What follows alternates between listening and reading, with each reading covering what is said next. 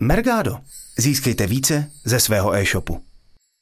Pekné popoludne z Mergado kancelárie. Dnes začíname novú rubriku v našom podcaste a to je Ako s Mergadom do zahraničia. Našou prvou hostkou je moja kolegyňa Irča, ktorá má u nás na starosti nemecký trh. Ahoj. Ahoj, všechny zdravím. Dnes sa budeme rozprávať o nemeckom trhu a ja začnem teda rovno prvou otázkou. A to je, proč expandovat do Německa? Tak já ze své pozice vidím tři hlavní důvody. První důvod je velká kupní síla téhle země, protože se jedná o ekonomicky silnou zemi, velkou zemi, má 80 miliard obyvatel, Zároveň je to šestou největší e-commerce mocností na světě a obrat z e-commerce pro představu za rok 2020 je 72,8 miliard eur, což je 9,5 krát větší trh než naše česká e-commerce. Stejně tak jako asi ve zbytku světa je vidět skokový nárůst e-commerce oproti roku 2019, kde je vidět vlastně jakýsi covid boom a ta e-commerce opravdu skokově vyrostla. A druhý důvod, proč tam expandovat, si myslím, že je výhodná geografická poloha. Je to náš geografický soused, takže ty možnosti doručení a vrácení zboží jsou tam poměrně dobré. Z pohledu časového, tak finančního a výhodou je i možnost využít stejné dopravce, jako jsme zvyklí tady v České republice, protože většinou ti, co uh, doručují po Česku, tak uh, zvládají doručovat i do Německa. Třetí důvod, proč tam expandovat, je podobná mentalita Němců. Jedná se vlastně o podobnou mentalitu ve smyslu, že máme podobné potřeby, jsme ve stejném klimatickém pásmu, takže ty potřeby a spotřební chování se podobá hodně tomu českému spotřebnímu chování. Máme podobné zvyklosti, takže určitě ten odbyt těch produktů bude dávat větší smysl, než pokud budete chtít expandovat třeba do Portugalska nebo do Řecka.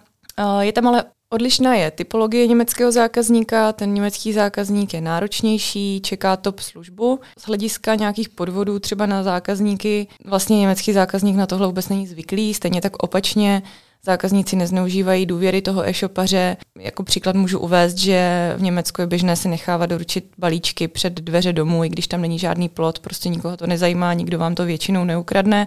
Samozřejmě jsou výjimky, eh, každá z těch Bundesrepublik, které v Německu jsou, funguje trochu jinak. Nechci ani říct, že situace v České republice je v tomhle ohledu nějaká extrémní, určitě se to zlepšuje, ale říkám to proto, že jakákoliv snaha zákazníka vlastně nějak podvést, je určitě hodně potrestaná v Německu a je to, bude to stopka a nemá cenu vůbec ani nic takového zkoušet na německém trhu. Hovoríš o dôvere a o tom, že vlastně uh, nějakým způsobem ty Němci si na to dost potrpí a že ľahko sa dá ta ich dôvera stratiť. Aké ťažké je dôveru získať u zákazníků německých? No, řekla bych, že německý zákazník uh, nepřemýšlí nad tím, že by tam ta důvěra neměla být, takže on z mýho pohledu jde do nákupu zboží a do nějaké interakce s e-shopem s tím, že všechno proběhne v pořádku, protože takhle to vlastně chodí, takhle je to nastavený a takhle ten zákazník očekává, že k tomu ten e-shopař bude přistupovat. To znamená, nemyslím si, že je nějak složitý tu důvěru získat, spíš eh, dávat pozor na to, aby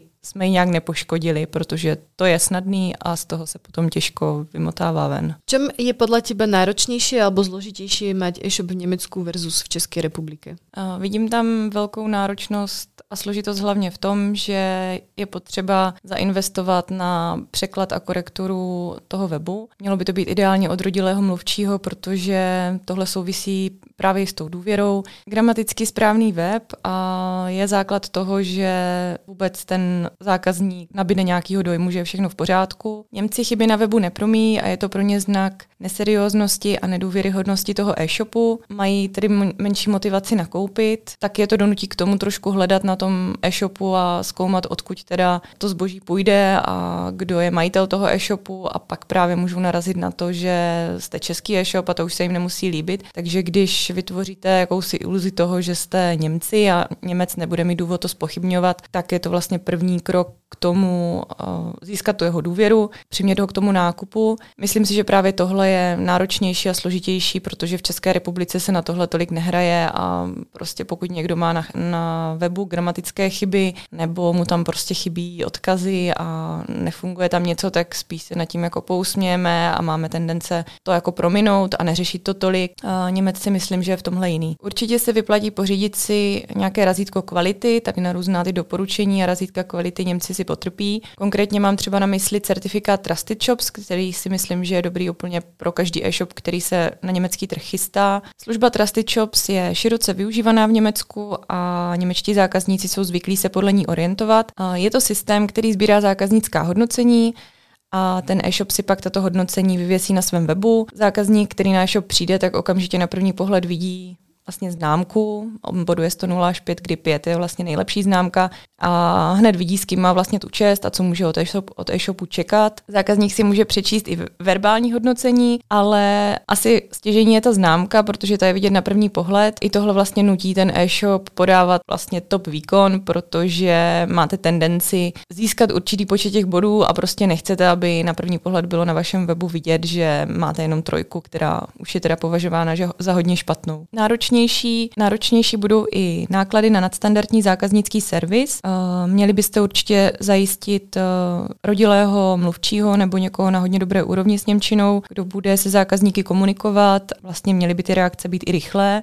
A čo taká zákaznická podpora v angličtině? Mají to Němci radi? Určitě to nedoporučuju s tím vlastně ten biznis zahajovat, protože mělo by to být prostě v Němčině. Určitě už neplatí takový to, jakože Němci odmítají mluvit cizím jazykem, v obchodním kontaktu se to zlepšuje a často prostě na úrovni třeba B2B eh, jste schopni komunikovat v angličtině, ale s tím koncovým zákazníkem je vždycky lepší ta Němčina. Stejně tak ta četnost by měla být, eh, nebo to množství těch reakcí by mělo být uměrné tomu a rychlé, aby zákazník zbytečně dlouho nečekal. Takže najmout někoho třeba na jeden, dva dny v týdnu, aby odbavil nahromaděné otázky a nahromaděné tikety, tak eh, to se asi nevyplatí. Povedzme, že jsme teda rozhodnutí vstupit na německý trh. Ako začať? Tak přesný návod, jak eh, správně právně a daňově začít s tím online podnikáním v Německu, vám teďka úplně bohužel nedám, protože nemám v tom přehled. Můžete se obrátit na agenturu CheckTrade, která poskytuje poradenství a pořádá webináře přesně tady na tato témata.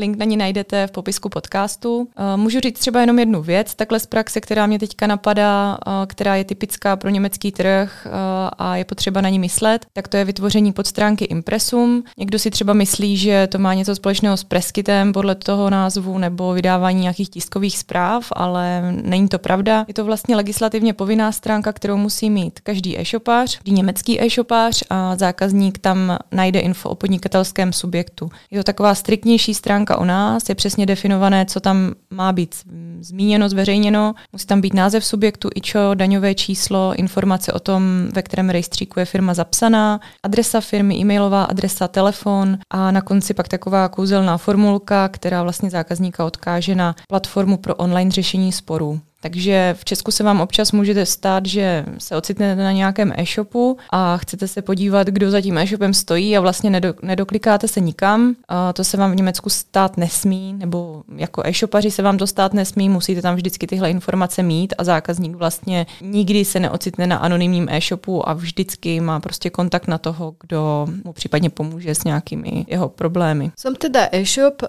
mám to nachystané po právnej stránke, uh, mám web preložený do Němčiny. Ako dostať e-shop mezi klientov?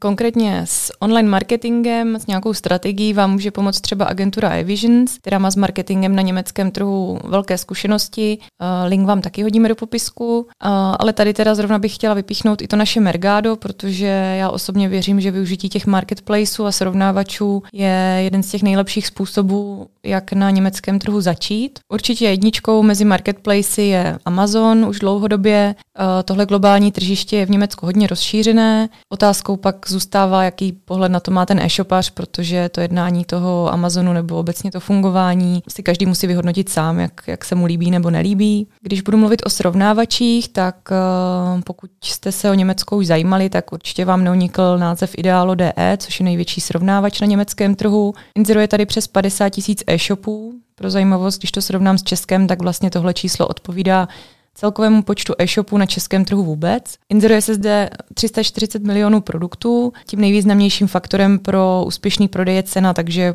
pokud si můžete dovolit konkurovat cenově, tak je to pro vás uh, skvělý způsob, jak se zviditelnit a jak udělat uh, na německém trhu nějaký obrat. S Mergádem se na Ideálu dostanete, uh, podporujeme formát Ideálo, teďka vlastně s nimi i řešíme jakousi formu partnerství. Formát jsme nedávno aktualizovali, takže, takže pomocí Mergáda je ten vstup na Ideálo jednodušší. Velký potenciál má i v letošním roce vzniklé a rychle rostoucí tržiště Kaufland.de. Určitě znáte název Kaufland. Uh, je to prostě retailový gigant, který se rozhodl, že rozvíří tady ty vody. Uh, online tržišť, uh, myslím si, že našlápnutý má docela dobře, určitě do Amazonu má ještě daleko, ale zase je tam obrovská důvěryhodnost v tu značku. Já osobně si myslím, že to má potenciál. Oni navíc i vyloženě cílí na české e-shopaře. To rozhraní té e-shopové administrace na Kaufland.de je částečně v češtině. Mají i podporu vlastně českou, takže pokud se budete snažit tam dostat, tak je tam prostě česky mluvící, slovensky mluvící člověk z toho týmu, který vám se vším pomůže. Mergado formát Kaufland.de taky podporuje. A na Mergado blogu najdete kompletný návod na to, ako váš e-shop dostať na tuto platformu. Posledním významným prodejním kanálem je mezinárodní Google Shopping. I tady vlastně pomůže Mergado. Jediná nevýhoda tam je, že obecně ta PPC inzerce v Německu je dražší, takže zase je potřeba myslet tady na tohle. Co také platobné metody? Ako se na ně připravit? Tady doporučuji porozhlédnout se, podívat se, co zrovna letí a nachystat to prostě zákazníkům na ten web. Pro Němce je hodně typický nákup na fakturu, což třeba my v Česku neznáme, ale 40% zákazníků mm, tuhle platbu vyžaduje. Třetina zákazníků uh, by chtěla platit PayPalem a z novějších poskytovatelů můžu třeba teďka říct Klarnu. Pokud znáte české Twisto, kde zákazník nakoupí a má pak 14 dní na toto splatit, tak Klarna je vlastně taková obdoba. Zrovna ta Klarna je relativně nová platební metoda, vyplatí se sledovat ten trh a vyplatí se sledovat konkurenci a podívat se, co zrovna je nového, co zákazníci chtějí využívat a přizpůsobovat ten web těm populárním metodám. Ako jsou na tom Němci a sociální sítě? Nejnavštěvovanější sítě jsou WhatsApp a YouTube. Facebook je spíš u mladších ročníků, třeba generace 45+, plus často na Facebooku vůbec není, což je třeba velký rozdíl oproti České republice. Obecně jsou Němci podle mě docela konzervativní a zdrženliví k novým technologiím, takže s trochou nadsázky vlastně můžu říct, že si myslím, že by asi nejvíc ocenili tištěný katalog zboží do schránky, tak jak tomu bývalo před 20 lety, když si vzpomenete třeba na katalogy Neckerman nebo Oto.de. Uh, ale je to jenom nadsázka a je to takový můj dojem. Máš nějaký konkrétní příklad, uh, z čeho toto usuzuješ? Tak uh, obecně, protože vlastně celý svůj kariérní život pracuji s Němci a pracuji na německém trhu, v Německu a s Němci jsem strávila nějaký čas uh, za studentských let a vlastně i když jsem se pohybovala nejčastěji mezi vrstevníky, tak uh, i tady téhle skupině to tak na mě působilo, že k těm technologiím prostě nemají tak blízko, jako třeba byl, jsem byla zvyklá tady v České republice. Je to sice doba před devíti lety, ale vlastně přijela jsem do Německa na výměnu na vysoké škole ze zkušeností ze svojí brněnské univerzity. U nás fungoval univerzitní informační systém, facebookové skupiny na komunikaci mezi spolužáky, ale i mezi uh, profesory, takže my jsme všichni komunikovali přes Facebook, uh, frčeli už u nás smartfony. No a přijela jsem do Rostoku, uh, což bylo město, kde jsem studovala a tam vlastně se všechno odehrávalo v knihovně, ve studovně, scházeli jsme se fyzicky, komunikační nástroj, bylo telefonování, všechno se odevzdávalo papírově, tisklo se to. Už tenkrát mi to přišlo vlastně zvláštní. Na internetu, když člověk brouzdá, tak se to projevuje třeba tak, že velké e-shopy vypadají na stránce skoro identicky, mají vlastně záhlaví jak přes kopírák, stejně rozmístěné prvky, úplně stejné piktogramy, nikdy žádná inovace. Je to hodně konzervativní všechno a já si prostě myslím, že je to ta reakce na tu v uvozovkách negramotnost zákazníka, takže ty e-shopy se snaží tu orientaci zákazníkovi na e-shopu tímto způsobem ulehčit. Nechtějí prostě nic vymýšlet a přistupují k tomu hodně konzervativně a prostě tak, jak už se to roky dělá, tak, tak to dělají pořád. Samozřejmě je pravda, že uh, určité zvyklosti v UX existují obecně i u nás. Vždycky víte, kde najdete třeba košík nebo kde se můžete přihlásit na e-shopu do svého účtu, ale třeba v Česku vidím snahu o nějakou osobitost těch e-shopů. E-shopy se snaží odlišovat se, vymýšlet uh, zajímavé příběhy, snaží se zaujmout tou jinakostí, zkouší nové technologie, jakmile nějaká nová aplikace nebo cokoliv, co jim může pomoct vylepšit ten jejich výkon, tak eh, to testují, zkouší to a tohle prostě na německém trhu nevidím. Takže I potom bych tady řekla, že to doporučení je, pokud vstoupíte na německý trh, tak eh, nesnažte se vymýšlet nevymyšlené, ale spíš se podívejte, jak je to třeba zvykem u konkurence a snažte se to napodobit. Pak si myslím, že máte úspěch, protože ten německý zákazník se bude cítit na vašem e-shopu komfortně. Takže je to z mojí zkušenosti, pokud na to má někdo jiný názor, tak s ním určitě ráda na tohle téma podiskutuju, ale z mých zkušeností osobních to tak na mě fakt působí. Čo taký vstup do dalších krajín, kde se hovorí po německy, teda Rakúsko a Švajčiarsko? Často se s tím pojmem uh, DACH regiony setkáváme v e-commerce prostředí.